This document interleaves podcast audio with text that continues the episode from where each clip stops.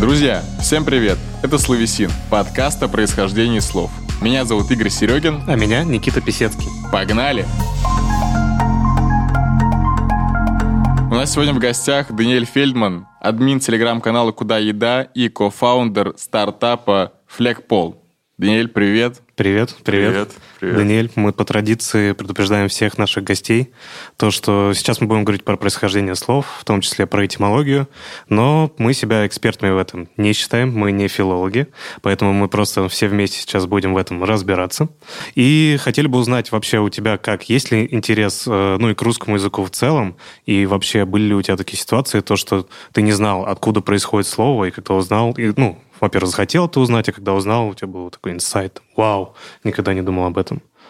Ну, есть интерес. У меня вообще есть какое-то странное хобби к поверхностной эрудиции в разных темах, потому что я думаю, что я однажды все-таки попаду на что, где, когда, в эту mm-hmm. беседочку, и мне очень пригодится. Случайное видео, которое я смотрел. В общем, да, это, это интересная тема, вот, как какие-то, я не знаю, люди с интеллектуальной работой любят смотреть боевики после нее. Mm-hmm. Вот, мне нравится какую-то такую фигню условно полезную копать, потому что это же не деградация, правильно, когда Нет. ты долго гуглишь про разные темы. Абсолютно, мне кажется, вот, это полезно. А какие, какие у тебя были, может быть, э, не, ну, вот связаны с каким-то таким вот этим занимательным путешествием? Что какие-то штуки были у тебя?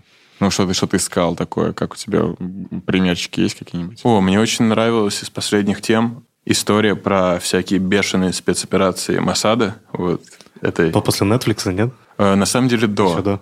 То есть до выхода «Шпиона» был момент, когда они освобождали заложников в Африке, и туда летели самолеты на высоте там 60 метров, чтобы не попасть под радары. В общем, какое-то абсолютное безумие.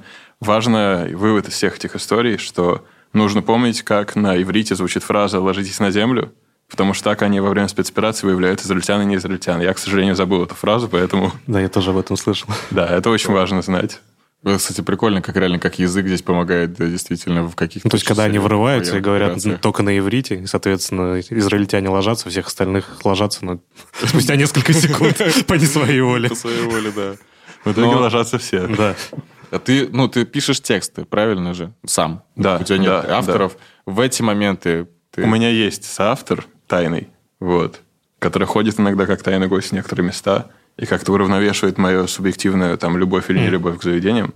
Но скажем так, гайдлайны все равно мои исторические. Редполитика, у тебя есть какая-то внутренняя редполитика? Да. Мы изначально сработались, потому что у нас очень близкие взгляды, и дальше просто приспособились к тому, чтобы нельзя было понять, какой текст чей. Ну, а вот одно место вы обычно вдвоем перепроверяете, прежде чем выложить пост? Или все равно кто-то сходил, и вы уже доверяете то, что... Ну, понятно, что скорее ты ему доверяешь, как автор проекта. Очень большое доверие, но иногда кто-то из нас говорит, слушай, сходи тоже, потому что как-то странно. Вроде круто, но, может быть, мне повезло. Ну, и vice versa. А страха белого листа у тебя не было туда написать? А, ну, на старте был, сейчас вообще исчез. То есть я, опять же, понимаю, что есть огромная пропасть между теми, кто ничего не написал, и теми, кто пишет хоть что-то. Есть какое-то это правило экспертности, знаете, из этих умных фактов в интернете, что люди считают экспертом того, кто хотя бы на 5% лучше них разбирается в теме. Mm. Соответственно, как только я что-то накидал, я уже думаю, это в целом нормальный текст. Просто я к нему сейчас буду придираться и улучшать его. Часто ли тебе предъявляют за ошибки в постах? Опять же, поскольку я пишу для такой элитарной аудитории, как я сам считаю, вот, и какой она является. Естественно, там есть люди с филологическим образованием, люди из там журналистской писательской среды. Иногда меня тыкают в какие-то ошибки, иногда в один раз... В комментариях? Да. Иногда я оказываюсь даже прав, что особенно приятно. В общем, последнее было про оборот редактора. Я написал в посте редактора, что такое слово из профессиональной среды больше, а вроде как надо говорить редакторы, и какая-то женщина с анонимным таким профилем, я не смог, в общем, понять, насколько она профессионал, и не смог ее нигде прогуглить, сказала, что «А ваши редакторы вам не сказали, что правильно писать не редактора?»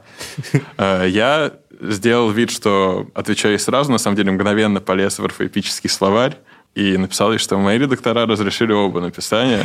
Она попросила скриншоты. Нет, она попросила ссылку, я прислал ссылку. Она, видимо, понимая, что я зажал в угол, попросила скриншот конкретно этого слова. Я его нашел. Редактора и редакторы уже допустимы и то, и то. Угу. Вот. Так Круто. что зарубы бывают серьезные. Чаще всего я просто понимаю, что облажался и исправляю, потому что я математик по образованию, у меня уверенности нет, что я правильно говорю. Не, ну это самое главное, да. Если знаешь, что не прав, то либо найти пруфы, либо признать свою неправду. Ну да, но и в математике как бы есть понятие четко, либо правильно, либо неправильно. Там трактовок, как я понимаю, нет. В русском языке сейчас все-таки такая плавающая норма. Да, да, да.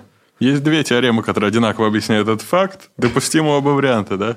Интеграл можно в целом брать так, и с 2010 года уже его можно и так брать. Что нормы ослабили математики. Так просто людям удобнее. Зачем? Кофе среднего рода, давайте уже говорить. Было бы прикольно, если бы в математике, правда, были такие же подходы, как и в русском языке. Мы бы не запустили ничего в космос, я правильно понимаю, с, с этим? Мы бы частично, не ездили. Частично в космос, частично куда-то в сторону бы запустили. Даниэль, а, вытягивай слова тогда из нашей волшебной чашечки. Угу. И будем, будем их обсуждать. Ну, мы начинаем со слова «ужин». Я так понимаю, что я каким-то образом вытянул самое легкое слово пока что. Почему? Почему легкое? Потому что знаешь его образование? Кстати, нет. Я просто подумал, оно короткое и часто встречаемое, наверное, там не будет ничего сложного. Но к сожалению, это вообще не так работает. Иногда наоборот. Самые простые, вообще неочевидное происхождение. Ну, ужин, понятно, почему мы выбрали это слово для тебя. Потому что ты часто ходишь на ужин не только домой на кухню, но и, соответственно, по ресторанам. Смотри, у тебя в, собственно, телеграм-канале есть подборка «Идеальный ужин». А вот какие для тебя критерии вот идеального ужина, э, ну, в целом, наверное, и в ресторане, и в целом? То есть э, чем ты руководствовался при выборе? Ну, это такое сочетание некого гастро и интерьерного развлечения и приятного вкуса еды. То есть это должно быть что-то, что я не попробую дома и не сразу вспомню, где еще попробовать в Москве. И весь процесс от брони, посадки, выбора и так далее должен не требовать от меня усилий, потому что я отдыхаю. То есть для меня не идеальный ужин, если ему предшествовала битва за бронь в течение двух часов, угу. какие-то звонки, переносы, оплата только наличными. Это должен быть отдых, и должно быть вкусно, и я должен вынести для себя что-то новое. Пусть даже это будет способ там, приготовления одного блюда, чтобы как будто бы было что вспомнить и что рассказать. Что-то новое, то есть, я правильно понимаю, что-то новое не обязательно только в гастрономическом плане, но и как интерьер, подача тоже включается? Не обязательно. Вот я впервые там, например, пришел в место, где официант во время разговора с тобой присаживается на корточки, чтобы быть с тобой на одном уровне. Я mm. думаю, о, это что-то новое. Ого. Вот этим я могу поделиться, например, с вами. Mm-hmm. То есть это как такое маленькое путешествие. Интересно. Но правильно понимаю, что про происхождение слова ты не знаешь и не задумывался, почему ужин, мы говорим ужин, а не как-то по-другому. Я в процессе понял, что у меня даже нет отправной точки. Такое короткое слово, из него ничего не выделишь. Версия. Ну, вот смотри, давай тогда мы тебе затравочку дадим. Ты обычно в рестораны на ужин ходишь в какое время дня? Обычно вечером. Обычно вечером. И мы вообще все исторически привыкли, что ужин, ну, как бы вечером. Но на самом деле слово «ужин» было использовано изначально для обозначения еды полуденной. В чем соль? Есть такое прославянское слово «уг», которое, оно же «юг». Удивительно, да? И, собственно, от него образовано слово «ужин». Что такое юг? Почему юг-то? Потому что, не знаю, ты в курсе или нет, но в полдень говорят, что солнце стоит на юге. И именно поэтому еда, которую употребляют в пищу в это время, она тоже такая южная, и путем каких-то так перетурбаций слово «южное» превратилось в «ужин». Да, а, соответственно, возникает вопрос, а где же обед? И что за словом «обед»? А, слово «обед», оно изначально означало вообще не время приема пищи, а время между приемами пищи. То есть между, соответственно, завтраком утренним приемом пищи и ужином, полуденным приемом пищи. И это видно из словообразования, потому что слово «обед», оно состоит из корня «ед», ну, есть, тут все понятно, и приставки «об», которые также можно видеть в словах «объем», «обход», то есть вокруг чего-то. То есть это буквально означало время вокруг еды. То есть время, когда ты не ешь, и время промежутка между приемами пищи.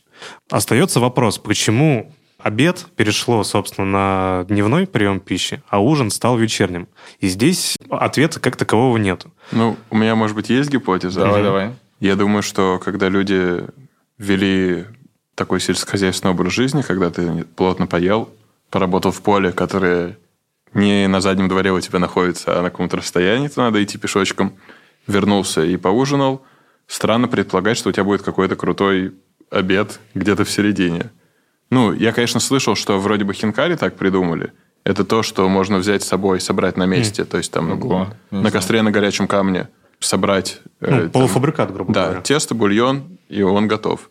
Как будто бы, когда люди перестали уходить на весь день из дома или перестали работать в нигде, появилась какая-то опция что-то съесть в середине дня. Кстати, очень, да, очень логично. похоже. Похоже на это. Но... Потому что, получается, обед, вот это вот время как раз рабочее в полях, а потом обед стал именно ну, дневным приемом пищи. Да и в Европе вроде у этих, у крестьян не было сиесты. Чтобы ты там 2-3 часа в поле поспал, ну, сомневаюсь. Ну, скорее всего. Да, до захода солнца нужно пахать, а дальше уже можно и покушать. Но есть еще версия такая неподтвержденная, что, возможно, это еще и связано с происхождением, что как раз ужин произошло от, возможно, слова «ужинати», то есть разделять, как-то делить добычу. И, ну, то есть как бы, когда ты условно сходил в какой-то там поход, я не знаю, за каким-то провиантом, едой, то есть в течение недели, в течение дня ты занимался тем, что искал еду, и вечером, когда наиболее логично, вы эту еду, эту добычу делите, и тогда уже, собственно, ее употребляете в пищу. Ну да, справедливо. Я что-то с сельским хозяйством не глубоко копнул. До этого уже была охота, еще до этого собирательства. И там тоже не было момента, что ты в середине дня забежал там с чуваками, там половину ягод съел или там кусочек мамонта закоптил. Да, но нужно оговориться то, что вот эту версию, которую сказал Игорь, э, ее разделяет меньшинство э, этимологов. То есть э, большинство Правда. этимологов просто не рассматривают вопрос, как перенеслось значение обеда на ужин. Точнее, наоборот, ужина на обед. Тут скорее, знаешь, уже нужна тонкая какая-то связь, тонкая поиск не только между этимологией, но и между историей еды, вообще историей, как люди ели с древних времен до наших дней. Да, то есть нам остается догадываться, но вот э, один из экспертов, из филологов, просто говорит о том, то, что язык в целом ему не свойственно выкидывать ненужные слова. То есть если уже слово придумано, то оно будет использоваться, скорее значение изменится, чем просто слово не будет употребляться. И то есть э, вот было слово «ужин», и, возможно, в какой-то момент оно вот э, не, употребля... не то, что его перестали употреблять, то есть обед, обедом стали называть обед, а ужин, ну, давайте тогда называть вечерний прием пищи. То есть ну да, не может существовать прием пищи без названия. То есть люди такие садятся и говорят, сейчас у нас будет вот, вот. Да. И проще вот. взять уже существующее слово, которое применимо к приему пищи, чем придумать что-то новое. Ну, возможно, такая логика была. Нам остается только догадываться, конечно. Опять же, как слово «полдник», наверное, нас покинет когда-нибудь, да. потому что вроде как нет больше пионерских лагерей. Да. И вот тоже удивительно. Есть какие-то лагеря, есть. Да, есть даже взрослые ну, лагеря. Ну, да, Недавно есть. наткнулся на это. Я как раз, да, про плодник хотел себе докинуть. То есть удивительно, да, мы все это время ели вот в лагерях полдник, он был всегда в 4 часа дня. Ты думаешь, полдень, он... Вы в курсе, что он на 4 часа пораньше обычно происходит? Ну, то есть, опять же, между обедом и ужином, получается, у нас полдник. Возможно, у него такое странное название, моя гипотеза, потому что в советской диетологии у детей было 5 приемов пищи. Если вы ездили в конвенциональные пионерские лагеря, там еще вечером был там кефир с сухарями кефир, после да, ужина. Точно, точно, Полдник был в середине, то есть два приема пищи прошло, а, и он был... У тебя очень длинный день просто был. Выходит. Да, да, да, потому что должен много фигни какой-то сделать. То есть у тебя там день Нептуна, зарядка, какой-то странный класс на компьютере, потом вы готовитесь к концерту кринжовому какому-то. Вот. Это у тебя а интересный лагерь был со, как, со, стран, со странным классом на компьютере. Смотри, да, я тоже удивился. У меня вот все, все было, кроме компьютера. Ну, по пятницам дискотека. Была, была. У нас каждый день было. Нифига себе. И там, кстати, когда по пятницам дискотека, ужин обычно раньше мог начинаться. Потому что надо как бы отдохнуть перед этим обязательно. Ну да. А тебя вообще корректно называть реста-блогером или нет? Или крити... ну, критик, наверное? Ну, точно нет. Критика – это что-то, знаете, такое снобское. Угу. То есть надо обязательно писать таким языком, чтобы тебя не до конца понимали, иначе тебя перестанут уважать. А, а реста-блогер?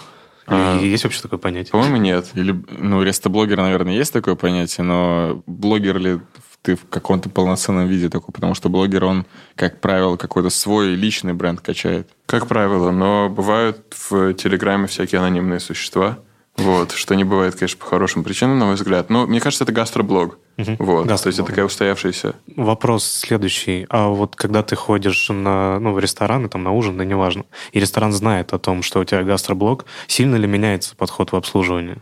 Ну, я этот стоп-кран дергаю только в самом крайнем случае. Если, например, ты пришел, не знаю, летом с какими-то близкими людьми, вы хотели сесть на веранде, вроде как по телефону была договоренность, что вас туда посадят, и говорят, что столика нет, тогда ты говоришь, а вы знаете, кто я, боже мой. Вот, у нас был такой случай в одном ресторане, я их не буду называть, потому что они в итоге молодцы. Нас посадили в зале, была веранда на крыше очень красивая, и важный повод был, они не стали нас туда сажать. По каким-то непонятным причинам пришлось сказать, что у меня есть блог, э, Точнее так, я написал пиарщице ресторана, она дернула всех в ресторане, нам дали по бокалу шампанского и одновременно держали два столика при полном ресторане, чтобы мы могли и внизу, и наверху есть, как нам захочется. То есть это скорее такая крайняя мера, потому что не хочется попадать в ситуацию. Я тоже реально сейчас пример привожу, когда тебе присылают в доставке три сырника, и ты думаешь, какая классная порция, а люди потом пишут, вообще-то нам по два привозят. Mm-hmm. То есть такое может произойти, это для меня на самом деле такой удар будет, если я это допущу. Угу. Потому что, ну что я порекомендовал? Ну, это вот как раз э, с сырниками ты же не, не говорил то, что ты блогер, они сами узнали. Нет, там ну, Или это абстрактный пример. Нет, это конкретный пример, у меня нет фантазии. Отвлечемся от сырников. Просто, ну, ты сейчас привел пример, когда ты уже использовал. Но обычно ты приходишь анонимно, ты же не, не связываешься перед тем, как прийти в ресторан, или обычно связываешься? Э, я связываюсь в тех случаях, если это единственный способ в ресторан сейчас попасть. А. То есть вот там есть полная бронь, и чтобы попасть там на техническое открытие угу. или получить стол, когда нет, я могу написать пиарщице, сказать, что хотел бы там к вам прийти, угу. и мне там помогут просто бронь сделать. Угу. Вот. В обычной ситуации я просто прихожу с улицы. Не было ситуации, что тебя узнавали местные администраторы. Да. Ну, не так, чтобы я явно про это знал. Бывало, когда там из какого-то угла кто-то пальцем показал, а кому-то на ухо что-то нашипел. Вот, и было хорошее обслуживание. Но я не думаю, что я такая медийная фигура, чтобы меня кто-то узнавал. Я стараюсь так не делать. То есть э, нет какой-то соцсети, где на меня можно подписаться и видеть мои фотографии в разных местах. Надеюсь, что это помогает. Понятно. Звучит логично. Ну вот, в следующий раз, значит, ты, когда пойдешь на ужин в какой-то ресторан или кафе, э, можешь э, сказать, что, ребята, Давайте попробуем провести ужин днем, может быть. Как в древние времена. Как в древние времена по старой традиции. Как тебе история вообще этого слова? Что, удивлен? Ну, это, знаете, удивление на ровном месте, потому что ты ужин воспринимаешь как ужин, и, очевидно, все люди ужинали, ты об этом не задумываешь, потому что ты ужинаешь каждый день и думаешь, так было всегда. В общем, как только Адам и Ева покинули рай, у них сразу был завтрак, обед и ужин. Вот, потому что в раю как-то не было проблем с едой, там что-то яблоко висит, что-то еще можно поесть, там не уточняется, или не помню. Вот. А тут оказывается, что можно подумать на тему того, что такое ужин. В общем... И удивиться. Будет интереснее его есть в следующий раз. Приношу извинения слову ужин, что я его вначале недооценил. И всем другим коротким словам. Окей, погнали дальше. Так. Слово... Оно выглядит длиннее. Слово «ресторан». Ну, опять же, подобрали, подобрали слова, связанные с э, тематикой твоего канала в том числе. И вообще, опять же, первый вопрос про версию. Ты знаешь, может быть. Ну, оно кажется довольно очевидным. Ну, оно заимствованное, угу. потому что я видел такое слово в других языках. Угу. Поскольку я знаю, что оно заимствовано от слова restaurant, у меня отпадает вариант, что это что-то ран, бежать, какая-то пробежка. Что после хорошего ресторана бегать не хочется, тем более. Ресторан отдохнул и побежал. Да. Хочется верить, что это придумали французы, которые все едят э, с соусом из трех углей и двух сигарет. Вот, потому что они такие самые-самые изощренные. Что это значит, я не знаю, потому что с французским языком меня кто-то учил каким-то ругательством, но сам язык я не знаю. Ну, ты был близок на самом деле, очень близок. Ну, по крайней мере, ты угадал одну из версий, с какого языка к нам это пришло. Действительно, есть гипотеза, что к нам пришло из французского. Есть второй вариант, что, возможно, это пришло из немецкого. Просто, ну, и там, и там это слово пишется даже одинаково, ресторан. Ну, странно было бы, если бы слово появилось в стране, где нет вкусной еды. То есть... А, где, а есть страны, где нет вкусной еды? Германия. Ну, из немецкого. Есть версия то, что она пришла из немецкого. Ну, рулька с тушеной капустой. Вы чего там, ребят? Это потом невкусно. По-моему, нет. Ну, я, опять же, приношу извинения и рульке, и тем, кто ест, и тем, кто тушит капусту, и тем, кто живет в Германии. Но как будто бы это не тянет на заглавное блюдо страны. Ну да. А как тебе, кстати, отвлечемся немножко, русская кухня? У нас хорошая кухня? По-моему, бомба. Но... Мне кажется, что она даже недопредставлена в мире и имеет прям такой хороший потенциал. А у нас какое заглавное блюдо? Борщ? Может быть, борщ, может быть, пирожки. Сейчас украинцы на нас точно обидятся. Потому Пельмени. что вот часто мнение, то, что русской кухни нет, нет, все, что мы считаем русской кухней, это типа украинская ну, кухня. Ну, давайте политически безопасную позицию займем, будем северные какие-то блюда придумывать, там какой-нибудь там стерлядь, строганину, угу. вот, чтобы не было конфликта с э, дружественной страной. Ну, угу. всякая дичь. Ну да, всякая дичь типа холодца. Я люблю холодец. Я не знаю, как вы, ребят, я очень люблю холодец. Один раз в год можно с горчичкой. Так, чтобы поддерживать. Ну вот если открываю холодильник, у меня остался только холодец, я куплю еще еды. Отличное описание. Я понял вас, ребята, хорошо. Вернемся к этимологии слова «ресторан». Да, как Игорь сказал, то есть две версии либо из французского, либо из немецкого, но это слово к нам пришло в 20 веке именно в такой форме – ресторан. До этого в русском языке назвали ресторация. И в любом случае, какой бы версии мы ни придерживались, из французского ли, из немецкого ли, изначальное слово, оно из латинского языка. Соответственно, в латинском языке оно так и было ресторацион, и означало оно восстановление. Соответственно, можно вспомнить еще же одно слово в русском языке э, – реставрация. Тоже восстановление. То есть, да, реставрация – это восстановление непосредственно чего-то материального, э, качества. А ресторация – это восстановление твоего желудка, э, восстановление сил, души. Сил, сил, да. Ну да, и там, и там что-то надо мазать маслом. О, Кстати. неплохо. Ну, то есть, знаете, когда пирожки вот кисточкой в конце Да, обрабатывают, да, это да, прям реставрация пирожка. А- Такая. Аккуратненько так. Да, действительно. Но на самом деле, давай мы, в принципе, коротко рассказали тебе про ресторацию, ресторан, да, но мы хотим здесь еще немножечко про слово реставрация, потому что вроде бы и то, и то от латинского, но у ученых э, есть как бы вопросы, как они к нам пришли в русский язык, потому что тут два варианта. Либо непосредственно из латинского языка, то есть, представляешь, мы, наши древние братья, Ну, не Славяне. такие уж и древние. древние братья славяне, Почему в 20 веке же только... ну, 19 латинский язык к тому времени уже не был прям на хайпе, скажем так, к 19 веку. Э, Есть другая версия, ты не поверишь. Вот сейчас мы, как ты думаешь, в Польше есть вкусная еда? А, насколько я помню, есть. Так вот, есть вариант, что это э, слово к нам пришло из польского языка, там было слово ресторация. Вот, И- ну, либо из той же Германии. Да, и непосредственно из Польши взяли вот эту ресторацию. А если говорить именно про историю явления, то есть раньше места об- общепиты на Руси называли не ресторацией, а всякими харчевнями, корчмами, каба- Кабаками. кабаками. Ну, кабак – это больше питейное заведение. Именно. Трактирами. Трактир, Трактирами. да. Все так. А именно первая ресторация, официально именно такое название, было как особая категория заведений трактирного промысла. Это официальный титул, из- так сказать. из указа да, императора даже, числе Да, это было. Это было в начале 19 века. Э, Он открылся в 1805 году в Петербурге, и ресторация была при отеле «Отель Дюнорт». Вот так. В Петербурге в 1705 году. Я после вашей справки исторической подумал, так обидно, что у нас не осталось этих 300-летних ресторанов, каких-то Да. старых. Да. То есть нет ни одного. Есть там здания старых ресторанов, то есть есть там бывший ресторан «Эрмитаж», который сейчас школа современной пьесы. Это пересечение глины и Цветного бульвара. Такое белое красивое здание, барочное типа. На Пятницкой там, по-моему, что-то осталось. Они даже, по-моему, под вывеску... Ну, я, я не знаю, как именно сам ресторан и что там сейчас, но если меня не изменяет память, там э, вывеска вот стилизирована по такой 19 век с этими ерами, ятями, и там, по-моему, было написано там ресторация какая-то такая, что-то. Но могу ошибаться. Ну, в общем, нет такого места, где можно повесить вывеску, основано Да, хрен в знает когда. 1705 году. Ну, потому что у нас преемственность нарушена Да, известно- да. известными событиями. Основано в таком-то году, разграблено в таком-то, национализировано, построили церковь, снесли церковь, построили бассейн, вот, а сейчас здесь цирк. Я на самом деле подумал, что было бы круто, если бы было больше мест как раз исторических, типа корчмы, харчевень или кабаков, вот именно с таким названием. То есть мы знаем, что есть корчма, э, да, это единственная сеть э, в Москве, но было бы круто, не знаю, харчевня какая-нибудь. То есть они называли бы не ресторан, а харчевня, например.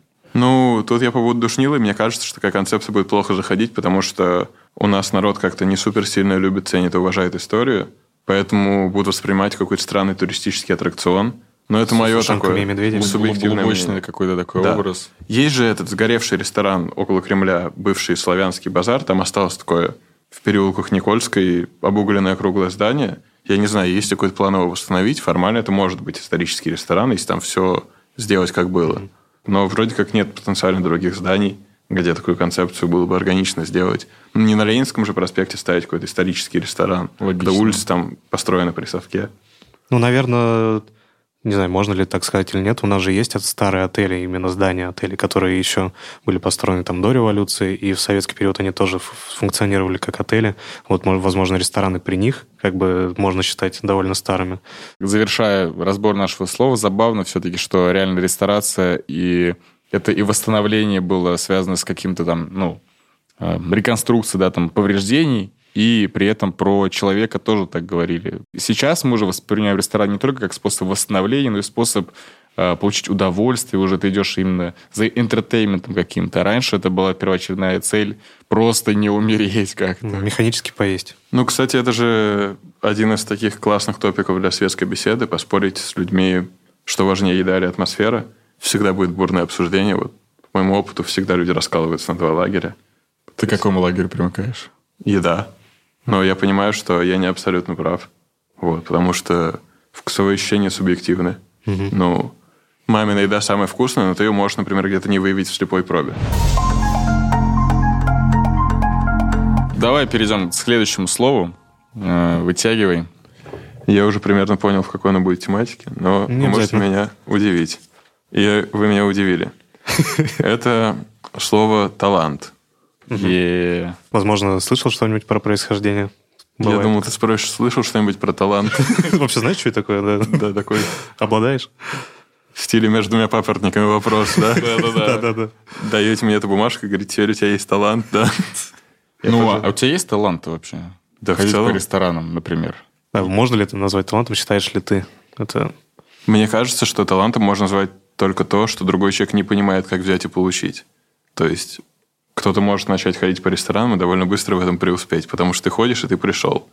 И Мне кажется, большинство людей не понимает, как э, ходить по ресторанам так, чтобы вести об этом целый телеграм-канал с большой аудиторией подписчиков. может быть, может быть. Но тут не буду скромничать. Наверное, если бы это было очень легко, то у всех были бы такие каналы.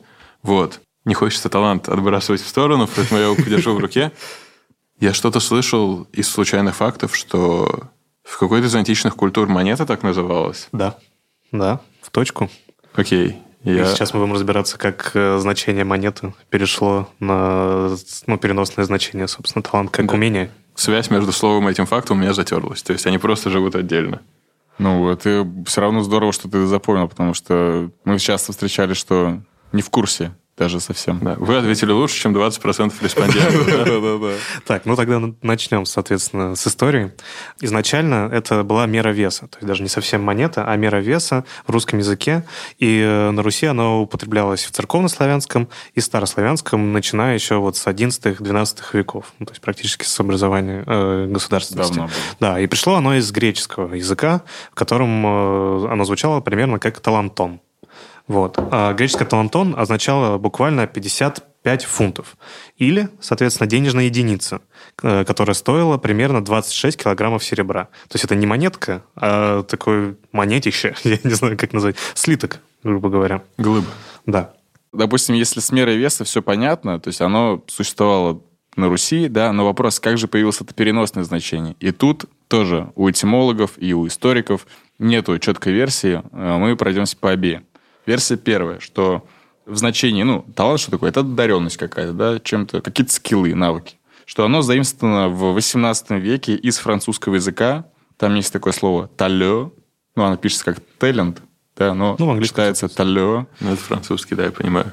И, конечно, она восходит к, тоже к латинскому слову «талантум» и, опять же, к греческому языку. Это первая версия. Простая, что в 18 веке мы не смогли додуматься сами и просто... Ну, это неплохо, это нормально. Это обмен, что в 18 веке мы заимствовали у французов. Версия вторая. Да, версия вторая, то, что вот, как я уже сказал, что начиная уже с 11-12 века на Руси были два значения у этого слова. И мера веса, и, соответственно, в переносном смысле выдающиеся какие-то природные способности. Ну, или не природные, а приобретенные. Тут можно спорить. Но все равно вопрос остается. Где связь между талантом как мерой веса и... э, Мера веса, монетой. Да, и именно одаренностью. И здесь мы обратимся к Евангелию. Знаешь, знакомы ли... Говорим немножко о Боге. Да. Вы Знаком... хотите поговорить о Боге? Да, придется, в любом случае. А, знаком ли тебе в целом такой фразеологизм «зарыть талант в землю»? Слышал что-то, да. Вот. А, И это прямая отсылка, соответственно, к Евангелию от Матфея. И все значение происходит оттуда. История там была примерно такая. Сейчас ну, не буду цитировать полностью Библию. В вольном, так сказать, переводе, в вольном изложении. Да. То, что э, Иисус, э, он проповедовал и говорил то, что вот вы, когда умрете, с вами будут поступать примерно так, как и рассказал притчу. И притча заключается в следующем. То, что был рабовладелец, у которого было три раба. И он уезжал куда-то по своим делам, в командировку, назовем это так, и дал, Ну, Бизнес-трип. Да. И дал одному рабу 10 талантов серебра на сохранение, второму рабу 5 талантов серебра на сохранение, а третьему один талант на сохранение. В общем, диверсифицировался, да? Да. Он возвращается, и первый раб, у которого было 10 талантов, говорит, «А, ну, вы мне дали 10 талантов, я подумал, что было бы круто, пустить их в оборот, а не просто у себя держать. И я пустил их в оборот, и я возвращаю вам 10 талантов, которые дали, и 10 сверху прибыль. Он говорит, молодец, раб, крутой. Крутой раб. Да. Второй раб, у которого 5 талантов.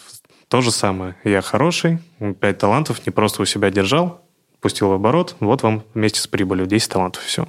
И третий талант говорит, я знаю то, что вы у нас хозяин очень жесткий, и если бы, не дай бог, что-то случилось с этим талантом, который вы мне дали, вы бы вообще не потерпели. И непонятно, что бы со мной случилось. Поэтому я от греха подальше зарыл талант в землю, чтобы он просто там лежал, никто его не нашел, и чтобы вы вернулись, я вам этот талант вернул.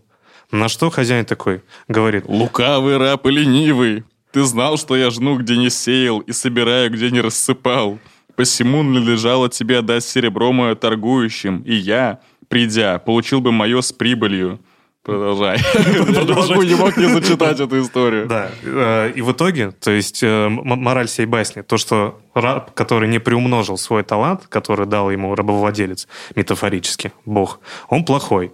И он просто зарыл свой талант в землю, то есть не воспользовался своим талантом. И вот из этой притчи, соответственно, происходит и сам фразеологизм «зарыть талант в землю», и значение таланта как одаренность, то есть переносный смысл не просто вот этот кусок слитка, а то, что Бог тебя как бы наградил, какими-то способностями. И ты должен с ними не просто ходить пиво пить на, на диване, а, во-первых, ты должен сам додуматься, то, что, ну, то есть найти себе в этот талант. Если инвестор дает тебе деньги, ты должен додуматься, что ты должен их вложить в оборот. Да, но тут, по сути, тех, ну, задания не было, он же просто им дал на сохранение. И он не говорил то, что вы приумножаете. Но те как бы додумались и приумножили. А этот решил смолодушничать, так скажем, не рисковать и ничего не сделать. И поэтому вот ему будет нехорошо, Царствие Небесном, наверное, назовем это так. Тут еще такая бизнесовая мораль, что обо всех финансовых делах надо договариваться на берегу, иначе ты заработаешь 10 талантов, и тебе скажут спасибо, классный ты раб. Ну, да. Продолжаем работать. Как за третьего раба обидно, там, может, ему прошлый раз оставляли 10 семян, он думает, ну, я их зарыл, я это тоже зарыл. Что я сделал не так? он максимально тупой. Вообще, рабовладельчество жестокая вещь. Он двум просто сказал спасибо, одного еще и наказал. Хотя я думал, что там будет конец, и он, значит, умирая, сказал, ты первый раб будешь мой заместитель теперь. Я потом вспомнил, что такого не могло быть. Тут же, типа, переносный смысл, то, что этот рабовладелец, это как бы бог, и вознаграждение есть, только оно будет после смерти.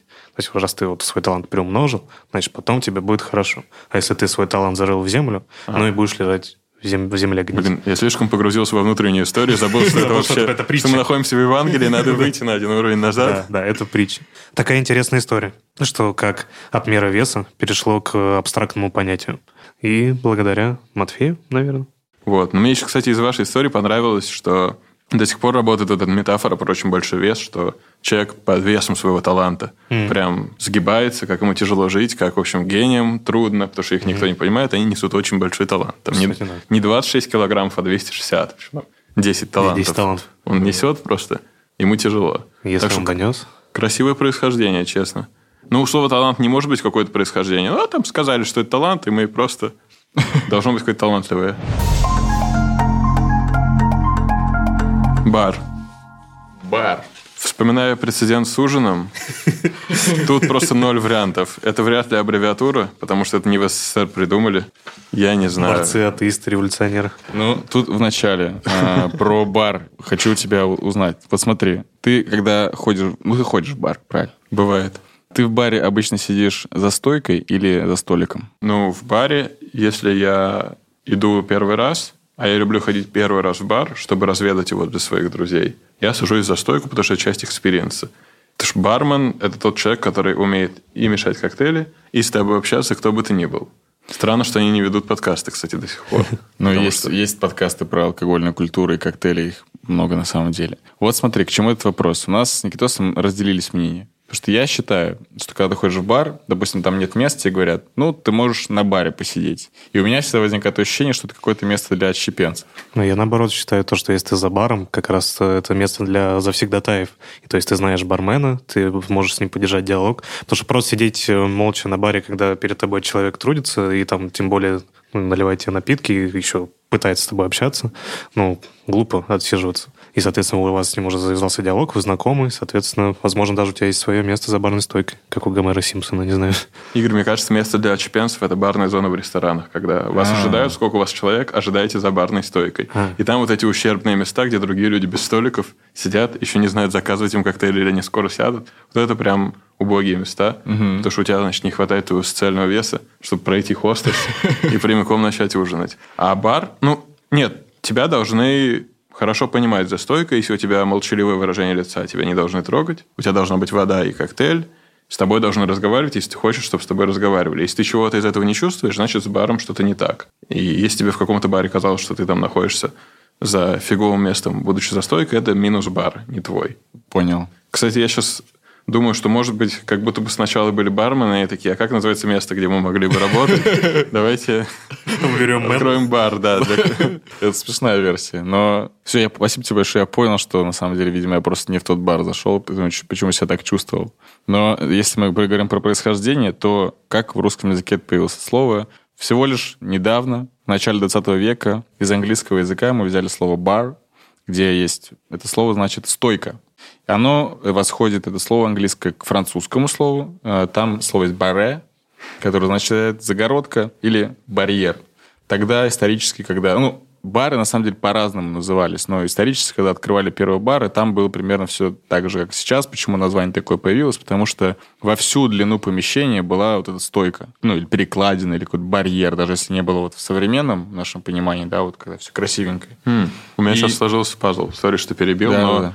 Как будто бы если посмотреть на какой-нибудь Брюссель или Амстердам, если вы были, там же дома нарезаны по местам, которые принадлежат одной семье вертикально. То есть само здание очень узкое, и понятно, что чтобы тебе все расположить, ты дизайнишь его так, чтобы была стойка, за которой все хранится. Она во всю длину помещения, потому что оно как пенал. Да, да, да. То есть это в ресторане стойка может быть какая-то такая, потому что у тебя большое помещение, ставишь как хочешь. Но если у тебя кусок дома твой, то ты можешь только ставить стойку и отделять зал от зоны бара. Все складывается, Всё действительно. Ну да. Ну и, короче, такая традиция сохранилась, в общем-то, и стояли вот эти длинные стоечки. И вот, в общем-то, здесь все с, именно с словом «бар» просто. Да, ну, то есть оно однокоренное словом барьер. А, а именно в России, то есть если немножко про историю баров, то начало коктейльной именно культуры в России, это был ресторан, который назывался «Медведь», на Большой Конюшенной улице в Петербурге. И он тоже был в начале 20 века, то есть 1905 год. Открыли первый бар на американский манер. То есть э, подсмотрели, видно, кто-то съездил, и вот такую стоечку, собственно, приспособил. С барными стойками, с высокими стульями. А, как мы уже сегодня упоминали, до этого именно баром питейные заведения не называли. У нас были корчмы, и в, а в основном это именно кабаки. То есть кабак это именно не там, где едят, а там, где пьют. Или Но- рюмочные. а это в советское Это в время, советское да. время. В советское время они стали называться рюмочными. Э, Еще ин- ин- интересное такое наблюдение, поскольку мы с Игорем заканчивали юридический факультет. Да. э, В английском языке бар используется не только как э, либо питейное заведение, либо как вот перегородка или какая-то планка, о которой уже э, говорили, но и есть такое понятие, как ассоциация юристов. То есть она тоже называется бар в Англии и в США. В Вот. англосаксонской системе, так да, сказать. системе права. Вот. И нам стало интересно, при чем тут вообще бар? Даже, ну, понятно, что питейное заведение тут вряд ли при чем-то, но, э, может быть, перегородка. И Или, действительно... может быть, э, там, не знаю, юристы просто ходили в бар бухать, и поэтому они назвали свою тусовочку как раз Да-да. бар. Те, кто были вхож в круг, в определенный бар, э, тех и допускали. Да, ну там, то есть, краткая справка, чтобы ты был допущен к профессии в Америке и Англии, ты должен как раз состоять вот в этом баре, в сообществе. И э, само это название отходит к традиции английский, английскому обычаю 16 века, где э, в залах судебных инах, то есть это вот там, где обучались, собственно, непосредственно юристы, вот этот зал разделялся на две части перилами. И по одну сторону располагались студенты, которых обучали, а по другую сторону, соответственно, те, кто обучал, то есть судьи, уже какие-то баристеры. И студенты, которые официально становились юристами, они вот пересекали вот эту э, черту метафорическую, Стойку. то есть бар, и э, становились именно э, юристами, то есть были приняты вот в адвокатуру, становились причастными к обществу. Вот такая история. Круто. На самом деле, я сейчас подумал, что в Британии как будто бы с тех пор, ну или вообще исторически, люди даже больше раз в день ходят в бар. То есть особенно те, кто работает на хороших работах. То есть у нас в рюмочных и чебуречных как будто бы не белые воротнички угу. находятся, а там есть прекрасный термин «жидкий ланч». Почему бы... Ну, он сейчас отходит, в общем, в небытие, потому что ЗОЖ, но если там работаешь в каком-нибудь там в Сити где-нибудь, почему бы не пропустить по пинте пива или вискарика в середине дня, потому что день еще не скоро закончится, а есть неприятные дела, которые после обеда возникают, и они это сглаживают вот так. Так что там юристы, в общем, дружно в районе двух часов ну, там, трех. Ну, там они все ходят, и белые воротнички, и не белые воротнички работяги да, тоже да, в баре. Да. То есть у них барная культура как раз она и пришла к нам. В итоге мы выяснили то, что бар у нас однокоренное со словом «барьер», но еще удивительно то, что... Ну, или не очень удивительно, но не очевидно. То, что бар также однокоренное со словом «баре» на, на гитаре. Не знаю, играешь на гитаре?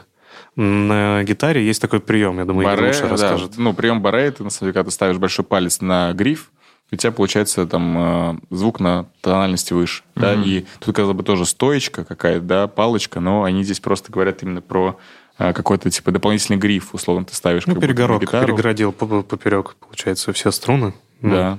И к тому, что у нас есть вот столько... Одно слово, казалось бы, бар, опять же, да, как ты уже думал уже его как значимость преуменьшить, но оно и место, где выпивают, и ассоциация юристов, и с ним еще связана как раз игра на гитаре. И это строка песни на английском еще бар. Бар, да. Mm, да и кстати. палочка шоколадная еще в английском.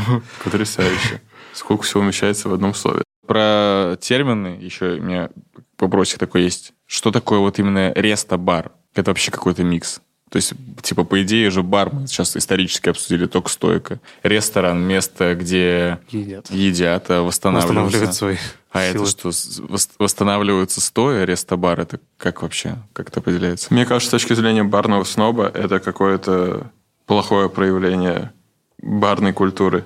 Потому что вот, у нас там будет еще и ресторан, еще давайте PlayStation повесим и кальяны сделаем. В баре должна быть э, еда, которую ты можешь там съесть вместе с напитками, где-то вообще только тапосы подают, никаких приборов тебе не нужно. Поэтому рестобар – это какой-то, мне кажется, синтетический термин.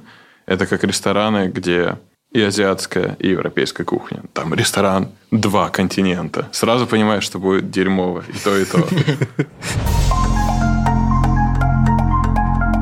У нас есть рубрика, э, что гость оставляет нам слово, которое бы ему было интересно узнать историю его происхождения. И, соответственно, гость нам оставляет, и мы в следующем э, выпуске его разбираем. У нас в прошлом выпуске был Дмитрий... Егоров, а.к.а. Габонская гадюка. Да, и он попросил нас разобрать слово «дескать» вот такое междометие, вводное слово. Он предположил, он владеет свободно немецким языком, он предположил, что, возможно, есть какая-то связь между словом русским «дескать» и немецким словом «deshalb», которое означает «поэтому».